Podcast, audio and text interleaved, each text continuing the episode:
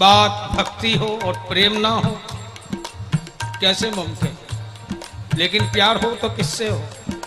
हम तो देवताओं की पूजा भी भय के मारे करते हैं कि कहीं कोई कोई देवता नाराज़ ना हो जाए। या फिर केवल मांगने के लिए करते हैं। प्यार की तो यहाँ कोई बात ही नहीं। इसलिए बात अधूरी रह जाती है। तीन बात है ज़्यादातर, नास्तिक, आस्तिक और भक्त। हम नास्तिक भी नहीं है, क्यों? किसी न किसी देवी देवता को तो मानते हैं। पूजा भी करते हैं, कोई ना कोई सत्कर्म भी करते हैं।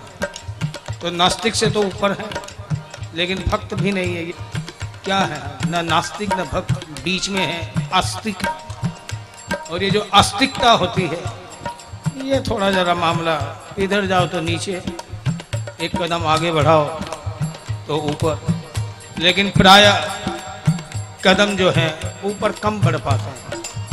क्यों? ये दुनिया की जो चका चाँद है, ये जो ग्लैमर है ईश्वर की माया है, उसका सृष्टि का प्रपंच है, माया का प्रपंच उसमें इतनी रंगीनियाँ हैं, इतने आकर्षण हैं, वो हमें विमोहित करता रहता है। कौन है जो भगवान के पास जाकर भगवान को माँगता है?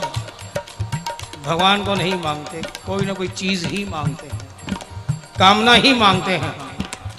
इसलिए बात आस्तिकता तो रह जाती है भक्ति तक नहीं पहुँच पाती है।